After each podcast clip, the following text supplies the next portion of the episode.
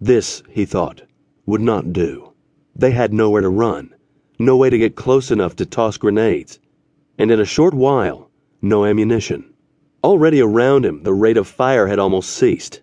His hand slapped every joint and piece on the supposedly fail proof launcher. A sharp click issued from inside. The autocannon continued to pepper projectiles near William. The wall was slowly disintegrating above him.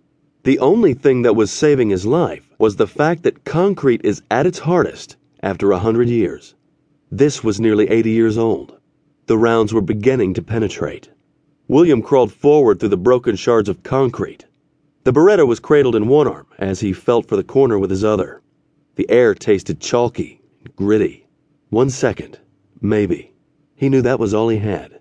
His fingers felt open space and he took a deep breath. The Beretta snapped up to his shoulder. He sprinted forward faster than the turret could track, or so he hoped.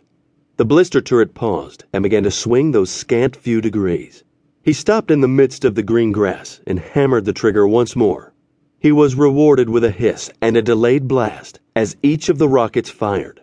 The first arced almost straight vertical, while the other two went out sideways. He could see the autocannon stop and pause, with the darkness of the barrel firmly on him. Then the rockets landed. The hull of the APC buckled outwards as each of the rockets burst. Only three tiny holes, no larger than a man's finger, betrayed any wound at all.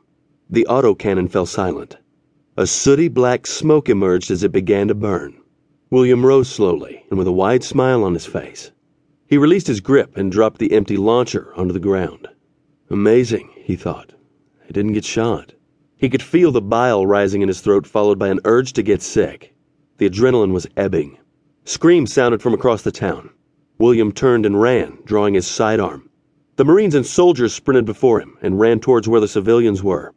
He began to limp as the fibers in his legs screamed at him. Gunfire echoed down the street as William struggled to get to the building. He turned a bend and saw women and children laying around the front of the building. The razor drones had struck. Crow stood with his rifle to his shoulder and sidestepped into the doorway. His muzzle flash illuminated the dim interior, showing several of the drones floating nearby. He backed out and around the corner. The others were arrayed around the entrance, waiting. I'm out, Crow called as he drew his sidearm.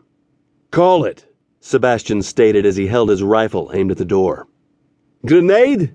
Alexander asked as he clutched a dull sphere in his hand. Negative. Still got civvies inside, Crow said. Salim sidestepped in front of the doorway and cracked off two shots. A whirring hiss panged out from the door. On me, he said to Ladouce. He popped into the doorway and sidestepped with Ladouce moving the opposite way. The rest of the crew followed suit. By the time William reached the building, the firing had stopped. Vito was tending to a wounded woman, while others writhed around him. He knelt down and pushed his hands against a fast bleeding wound just below a boy's arm. It was Saul. Vito, get out the patches. The final supply of patches was all they had left. William knew if they used them now, they'd have none for themselves. Tick, bring the case, Vito yelled. His eyes were focused on stopping the bleeding coming from the legs of a woman in front of him. The soldiers and Marines exited the room and began to assist with the wounded. Sebastian broke off with Crow and ran to inspect the truck and APC. Tick limped into the mess with one arm carrying the nanite patch case. Von Hess came slowly behind. How could they do this? Avi asked. In his arms was cradled a bloody child, mother at his elbow, with tears streaming. Vito stripped the case out of Tick's arms and tore the case open. He dropped to his knees and began slapping fresh patches on the most heavily wounded, while the less wounded wore the used patches pulled from the dead and dying so long before. Sir Ami use them, Von Hess said slowly. I saw them on a drop on Tunis Prime. Anytime the civilians rallied to us, they would send in the razors. It took all our drones to clear them out. But why? Good God, man, look at what they have done, Eduardo said. Von Hess shrugged. They are not for military use. They are to keep a planet in fear. He waved a hand around him. They maim, and in a simply public manner. They find the largest group of unarmed people and strike.